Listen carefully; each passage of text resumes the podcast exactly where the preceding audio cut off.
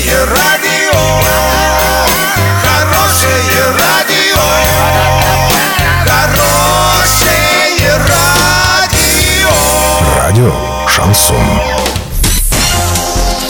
В студии с новостями Александра Белова. Здравствуйте. Спонсор выпуска — магазин «Строительный бум». и пэ Халикова эр эм. Низкие цены всегда.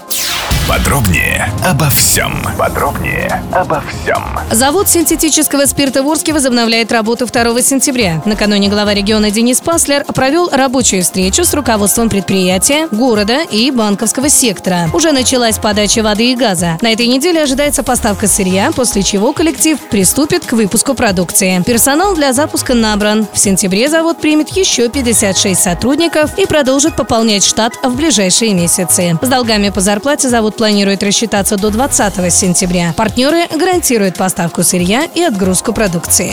тридцать первого августа в Оренбурге в помещении приюта для кошек пострадали три человека от отравления неизвестным веществом. Ранее там погибли более шестидесяти животных. Один из руководителей приюта для кошек Денис Бабенко рассказал, что сотрудник полиции в помещении, где погибли животные, опрашивал трех волонтеров. В этот период в помещении на цокольном этаже вновь появился сильный химический запах неизвестного происхождения. Людям, которые были в помещении, стало плохо, но они успели выйти на улицу. На место были вызваны скорая помощь, три волонтера были госпитализированы в больницу, в токсикологическое отделение с отравлением средней степени. Сотрудник полиции от госпитализации отказался.